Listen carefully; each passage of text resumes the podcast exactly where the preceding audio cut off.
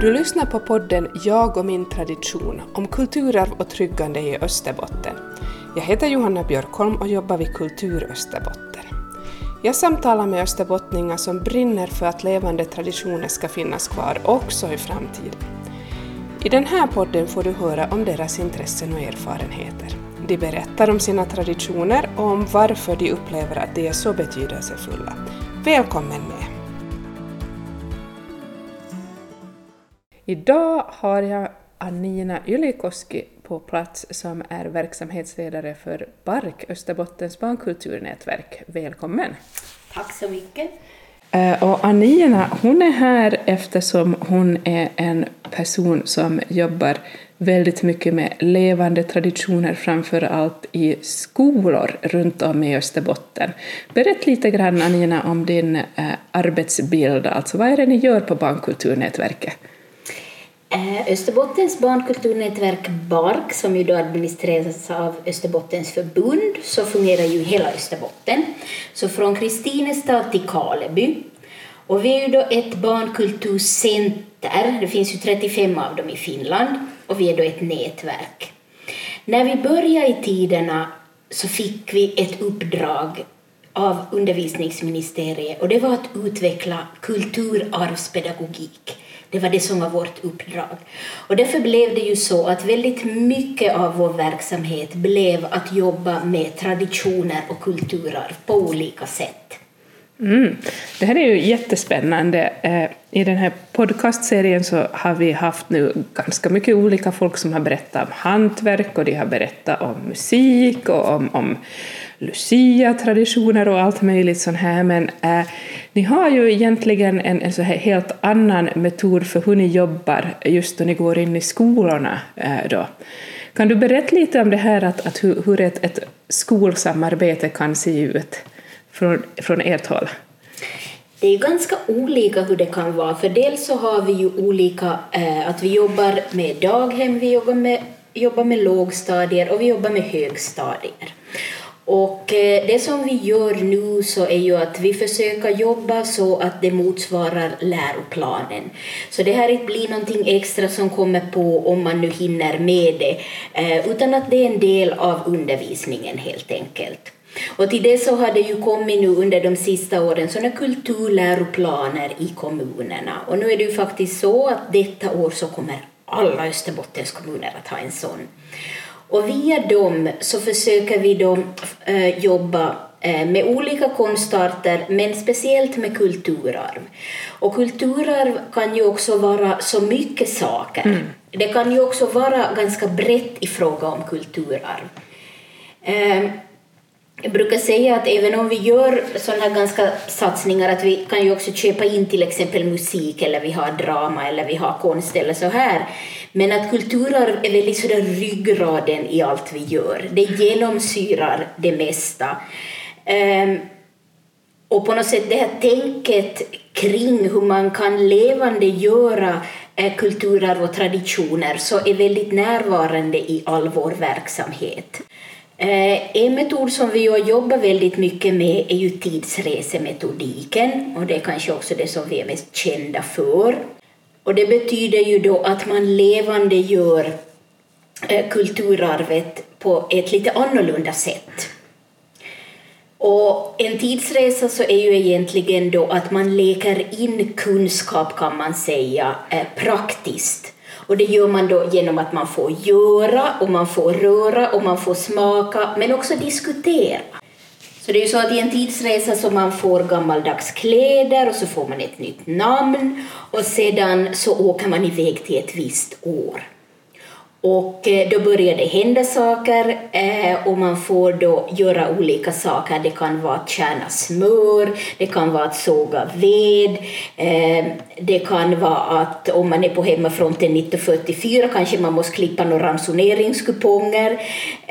Så, så det, det kan vara väldigt olika saker men det berättar om samhället och traditionerna på ett lite annat sätt. Precis. Det här hur, hur tänker du eh, då ni just planerar er verksamhet? Alltså, hur, hur viktigt är det att, att man får eh, göra någonting praktiskt då man är med i er verksamhet jämfört med det här just att diskutera och lära sig saker om eh, traditioner? Det här är ju någonting som är väldigt närvarande i mycket planering. För, för det som vi har sett i och med att vi har, har jobbat väl sedan 2009 i landskapet och med då barn och unga i olika åldrar så är att eh, det lönar ju sig inte bara att stå där och berätta att jaha allihopa, nu ska vi lära oss om traditioner. Eh, många lär ju sig genom att de får göra. Och Därför så försöker vi till exempel i en tidsresehelhet alltid ha med olika delar. Vissa delar att man får praktiskt göra, eh, andra är då att man mera diskuterar. Eh, och sen kan det finnas den här delen där man kan eh, så det är lite kinestetiskt förnimma de här traditionerna, till exempel via dans. Mm. Eller så där att man får använda kroppen på något sätt. Mm. Så i planeringen så finns alltid den här tanken att man får lära sig på olika sätt. Mm. Också i och med att man ju vet det att när vi pratar om historia och kulturarv så det här med linjärt tänkande så det utvecklas ju först där kring när man är tio år. Så för, speciellt för de yngre så kan det vara till fördel att de får uppleva det genom att ta i och göra Precis. de här äh, olika delarna. Ja, och jag måste ju nog säga så min, min erfarenhet är ju det här att äh, det är väldigt bra för entusiasmen det här att man, man får liksom ta i och pröva på och göra själv jämfört med att bara se på då någon annan till exempel drar en separator. Så. Ja. Absolut, och det är ju någonting som de kommer ihåg. Och det har jag ju märkt flera gånger att när man sen har träffat elever, eh, att de kanske varit med på ettan, tvåan och gjort en tidsresa och sen träffar jag dem när de är i högstadiet och, och sen kan det vara vissa som säger att ja, jag kommer ännu ihåg hur jag tjänade det där smöret eller jag mm. kommer ihåg när jag fick sitta i den där vevstolen. Så det är någonting som blir kvar hos dig. Mm. Precis. Men va, hur tänker du kring det här just då man pratar om, om då tryggande av traditioner och att man, man vill att eh, sådana delar av kulturen som upplevs värdefull ska fin, finnas kvar också i framtiden. Hur tänker du kring, kring liksom er verksamhet och tidsresor och så här? Att, att, ser du att, att de kan kanske vara en inkörnings, inkörsport heter det, för att, att liksom komma i kontakt just med de här traditioner som betyder mycket på lokalplanet. Absolut, och det, det är därför jag ofta lyfter fram också att det är ju så att att tidsresorna är exakt samma på varje ort. Det kan mm. vara helt annat i, i Kronoby än vad det är i Närpes till exempel, för det kommer in sån här lokal eh, historiska eller eh, lokala traditioner till exempel. Det kan vara allt från språket som talas, om man eh, talar dialekt. Mm. Redan det kommer ju som en tradition eh, in i det. Eh, och sen också eh, till exempel om det äts någonting under tidsresan. Vad är det man äter? Vad är det man vill satsa på? Mm. Eh, det kan ju då också vara beroende på vad temat förstås är på tidsresan men eh, det kan ju just vara lokala traditioner i fråga om dans eller musik eller det kan vara, vara någonting speciellt som har hänt på den mm, orten som är precis. helt unikt för det stället. Mm. Och där ser jag att det här har en väldigt stark lokal förankring. Och det stärker ju också den här eh, allmänna kulturidentiteten hos barn och unga. Mm. Speciellt när man pratar om det här som ju är en diskussion alltid mellan varven avfolkningen av landsbygden eller vad känner du dig stolt över dina rötter eller vad känner du dig hemma? Mm. Och det här kan ju erbjuda en plattform för lite olika generationer att träffas. Speciellt som många av tidsresorna så gör vi ju i samarbete med hembygdsföreningar och hembygdsföreningarna så tenderar ju de som kan komma dagtid så är ju ofta då av en äldre generation och där så träffas ju två eh, olika grupper som lever i det samhället. Mm. Ja, och jag, jag, vet, jag, jag har varit med om det här att på ett, ett feedbacktillfälle efter tidsresor så var det en, en äldre dam som sa att att tidsresan har haft som effekt att det har blivit så mycket roligare att röra sig på byn, för nu hälsar alla barn på henne, för nu känner de henne. Och det är ju någonting med det här just att man får komma och göra någonting praktiskt tillsammans, så blir det väldigt lätt att liksom hitta varandra över generationerna då du får liksom samarbeta kring det praktiska. Att det där är ju nog en jättefin grej. Ja, det, det blir som den där plattformen där man kan träffas helt mm. enkelt. Och, och, det kan ju vara svårt annars om man, om man har att jaha, att nu pensionärsföreningen ska ni komma hit och nu ska vi diskutera det här. Men eh, med, med de här eleverna, titta här är de nu. Men om man istället har ett koncept, det här gör vi nu, mm. så det skapar ju en helt annan situation.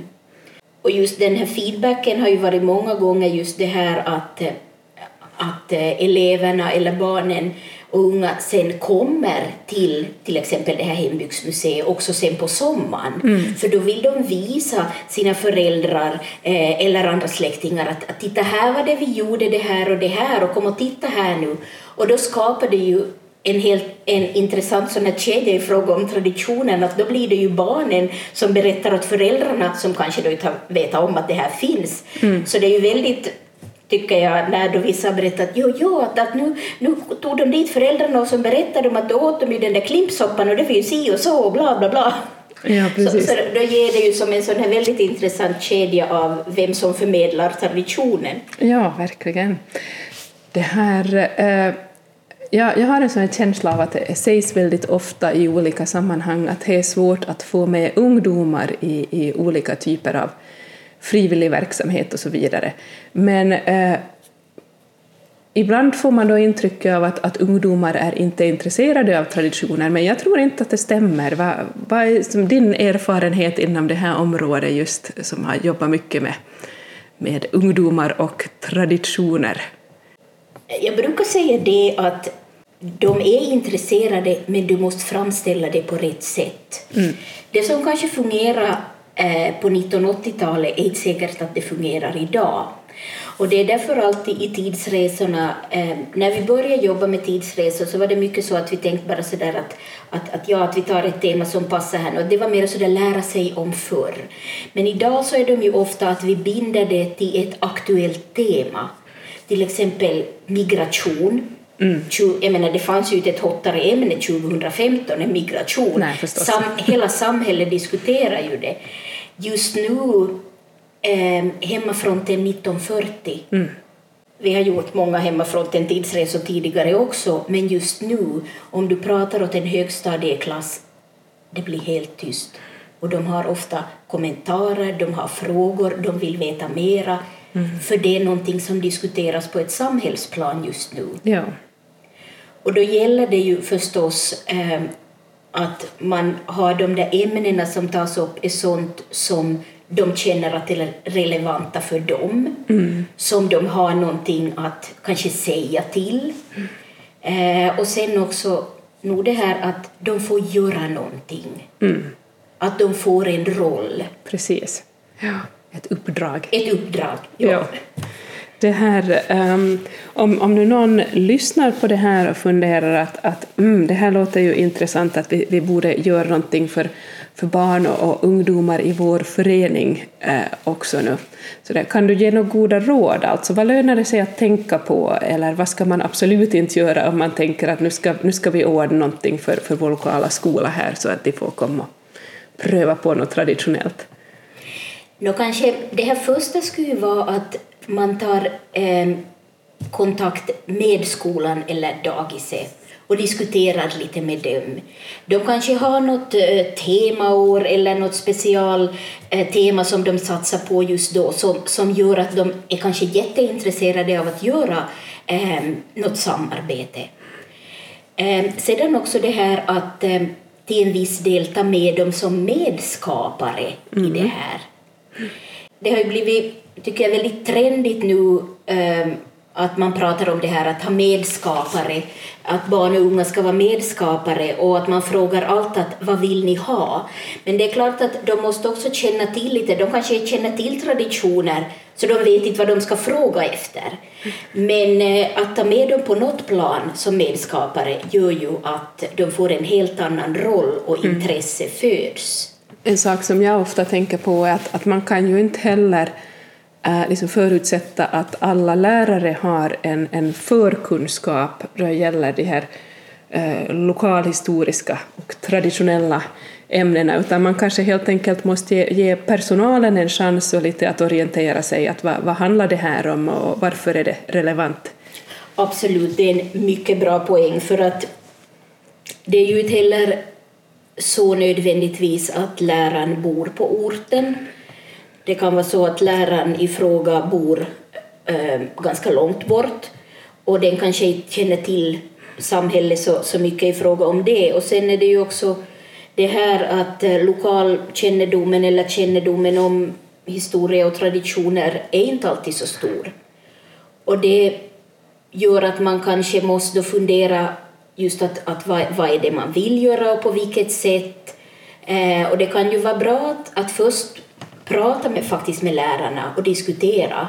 Och det kan ju hända att man måste bjuda in dem riktigt och, och berätta att vad är det man gör, vad är det man kan erbjuda. Mm.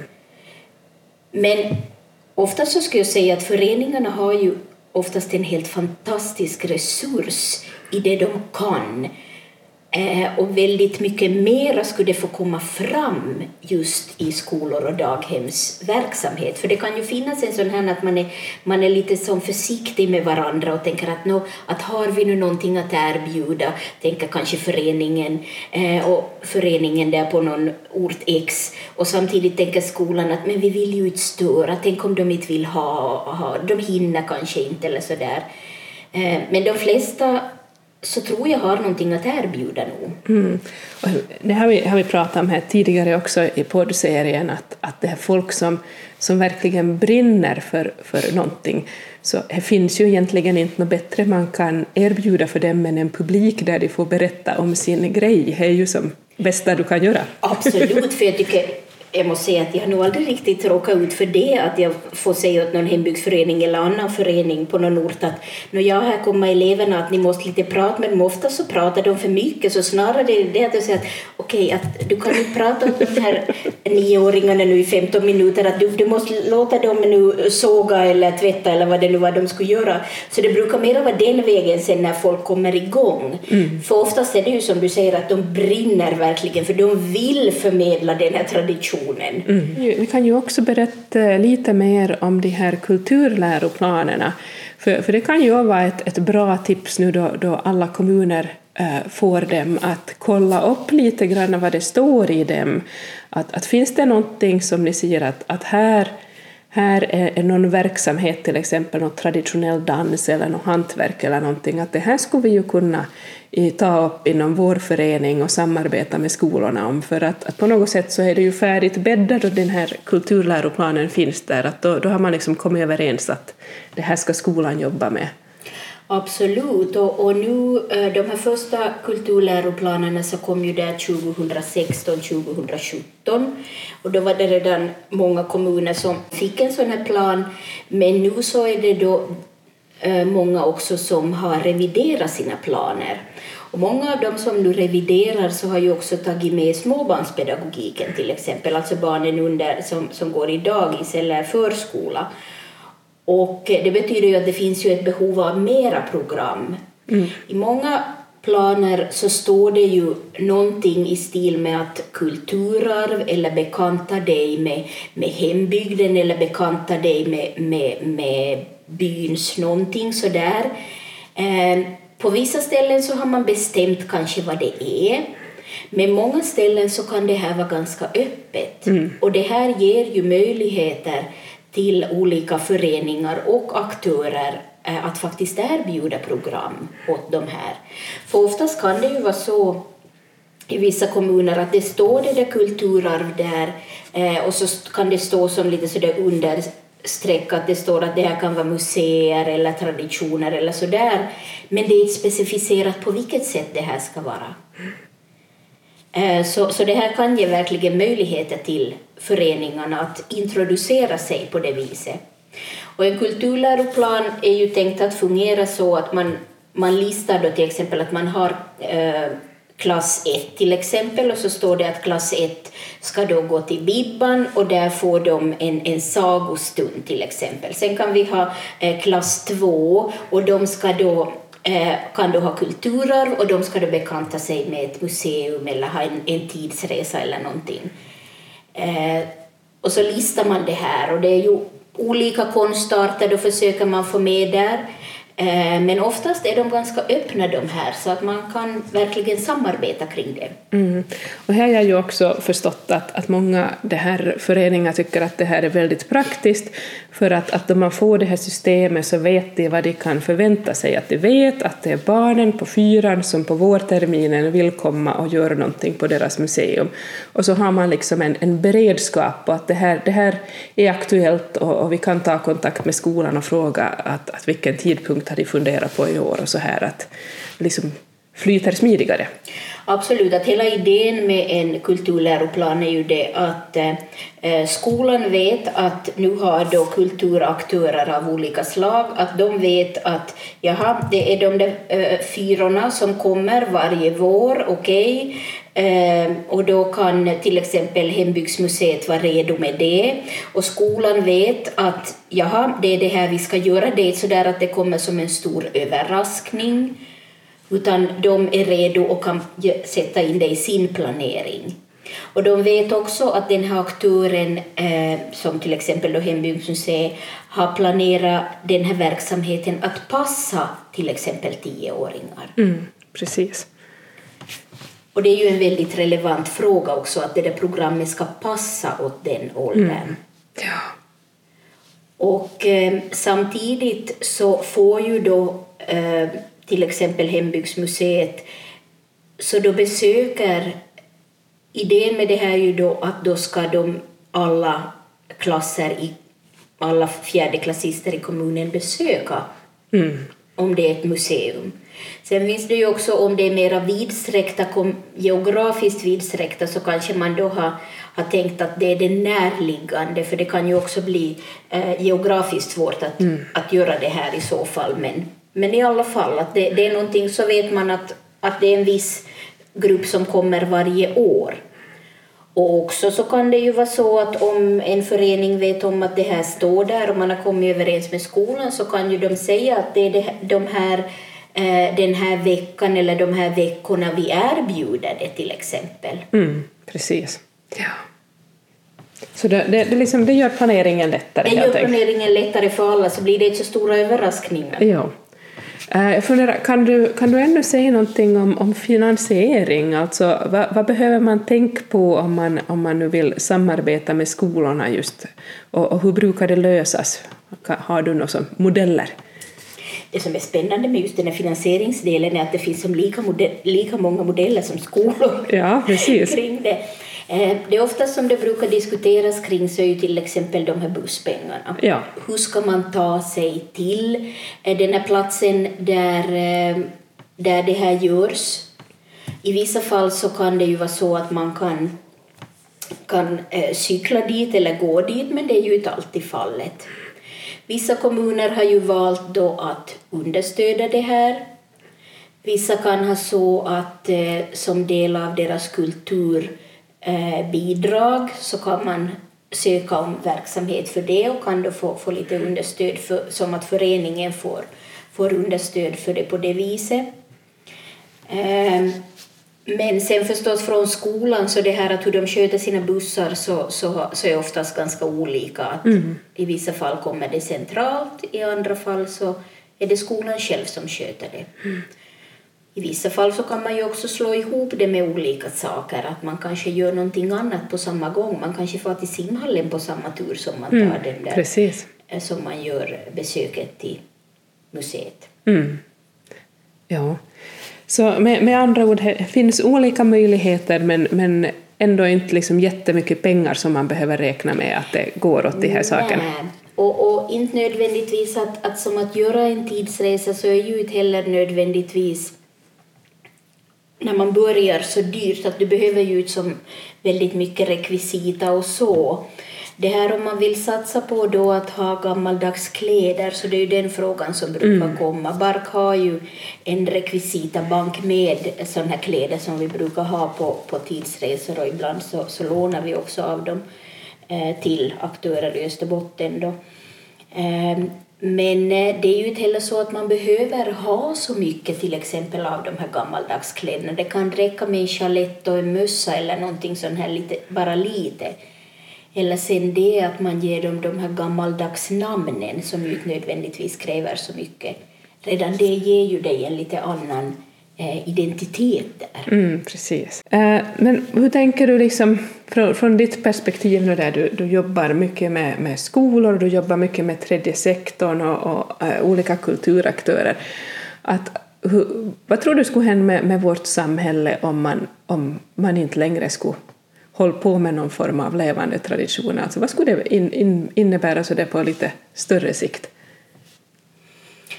Jag tänker mig att ehm, det här med ett, samhälle som inte känner till sin historia eller sitt kulturarv så är ju väldigt benäget att på något sätt göra alla misstag som man tidigare kanske har gjort. Men att också känna till det att varför saker är som de är. Vi lever ju i tider nu som de sista åren har varit ganska turbulenta på olika plan. Det, det är pandemier och det, det är krig ute i Europa. Men det här att du känner till ditt arv eh, så tror jag har väldigt stor betydelse för hur du också uppfattar dig själv som person. Och det här att kan du bilda rötter, kan, kan du som skapa en plats i samhället som ju också är en väldigt stor diskussion just nu.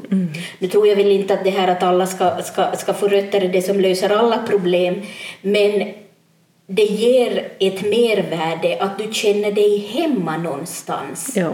Att du känner att det här kan vara min plats. Och det här får ju också en betydelse i och med att ehm, det kommer människor från andra länder hit. Och också tänker jag att, att flyttningar inom Finland, att, att nu är ju just det här med, med levande traditioner viktigt för att du ska känna dig hemma liksom, Ja. där du bor. För att du ska veta att, att jaha, gör de det där den där dagen? Det här verkar ju lite konstigt. Och det här är ju ingenting som man behöver vara nödvändigtvis som, eh, från ett annat land, men det här som var diskussion till exempel med Lucia eller mm. fastlandstisdagen eller sådana här saker, det här behöver ju inte alls vara fallet på andra orter i Finland. Så att ha, ha, få kännedom om det så gör ju att du känner dig som du är sen en del av samhället på ett helt annat sätt. Jag tycker att just som kulturarv på olika plan är en väldigt stor outnyttjad resurs Ja, men visst. inom pedagogiken men också för olika slags föreningar och kulturaktörer. Att ibland känns det som att speciellt som när man ju förstås, när jag har jobbat med det här nu ganska länge och också förstås sådär på fritiden håller på med det, så ibland så säger jag på något ställe någonting som är helt sådär att Oj nej, att det där skulle vara som helt perfekt. Att, att, varför berättar ni inte mer om det där? Att, Ja. att, att, att, åh, och, och så. Att jag tror det är en resurs som man kanske förbigår många gånger. Jag håller helt med. Yes. Tusen tack för det här. Tack.